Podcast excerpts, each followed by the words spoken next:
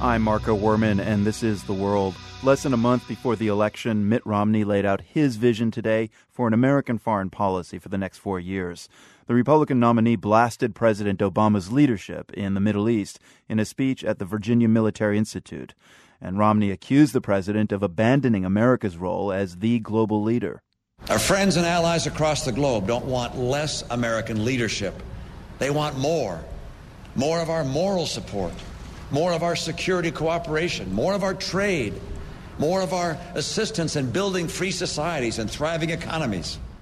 First, to get a sense of the mood during Romney's talk at VMI, we turn to a cadet at the Institute. Russell East was in the audience. He's 22 years old and in his fourth and final year at VMI. Uh, tell me, first of all, Russell, what was the mood there uh, as Romney uh, addressed foreign policy today? The atmosphere was very high. It was a lot of high energy. Everybody was pretty excited that he was coming down to VMI to speak. There's a lot of media there. The cadets were excited to hear what he had to say, and, and they really were just interested in, in knowing what was going to go on. You know what his what his ideals were for the next few years. Now, foreign policy has not been Mitt Romney's strong suit, and to be fair, uh, the U.S. place in the rest of the world overall hasn't been high on either candidate's agenda during the campaign.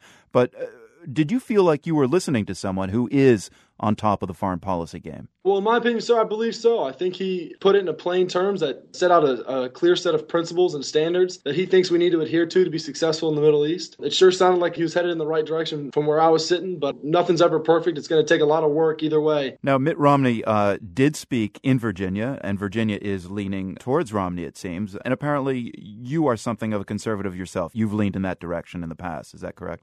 Uh, yes, sir. But I try to take every voting uh, opportunity with a grain of salt. But by that I mean that I try to make every decision with as much knowledge as I possibly can have. You know, I try to be an informed citizen whenever I make a decision, and Republican or Democrat, I really just want our country to be led by someone who who I think can do the best job at it. So, Russell the final presidential debate uh, in a couple of weeks is going to be about foreign policy. You'll get a chance to hear both candidates uh, speak about their vision for foreign policy. Are you at a point where you're still open to what President Obama has to say, or did you feel like you got pretty much what you wanted to hear today from Governor Romney? Oh, I'm absolutely open, sir. I would still like to hear both of them about what they have to say. I enjoyed what Governor Romney said today, but well, you know, again, we'll see we'll see if that stays exactly the same or if he manipulates that at all in the next presidential debate, and we'll hear how Obama, uh, President Obama, excuse me, responds to it all. So it'll be it'll be a really interesting time for you know all the VMI cadets and pretty much everybody to to hear about what the the two presidential candidates have to say. That was Russell East, a cadet at Virginia Military Institute. Marc Lynch also watched Romney's speech, though not from the audience. Lynch directs the Institute for Middle East Studies at George Washington University. He says he didn't see much contrast between Governor Romney's vision and the current policies of the Obama White House. He's adopting the same basic position on Iran, basically the same position on Syria, the Israeli Palestinian conflict, the Arab Spring. Pretty much the only real difference, I think, lay in the way he characterized Al Qaeda today. And he seems to see Al Qaeda as, uh, as a rising threat and uh, one which is uh, increasingly threatening the United States across the region.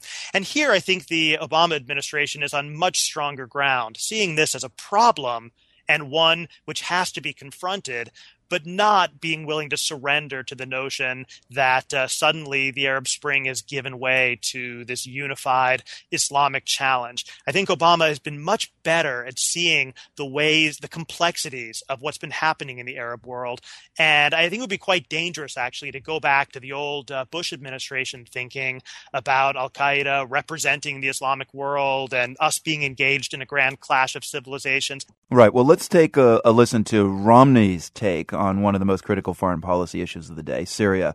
Here's what he had to say today. In Syria, I'll work with our partners to identify and organize those members of the opposition who share our values, and then ensure that they obtain the arms they need to defeat Assad's tanks and helicopters and fighter jets.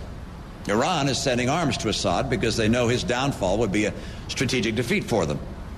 We should be working no less vigorously through our international partners to support the many Syrians who would deliver that defeat to Iran rather than sitting on the sidelines. So, Marc Lynch, arming the opposition. I mean, Obama and the White House have been pretty reticent to come out and say that. Isn't that markedly different from uh, what uh, the White House is currently doing? the White House has been working closely trying to organize the Syrian opposition for quite some time.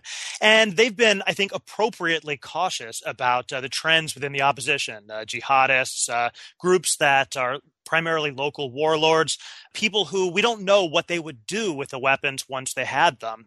And I think we're right to be cautious about that. I am glad that he refrained from calling for military intervention, which I think we would agree is likely to be a disaster.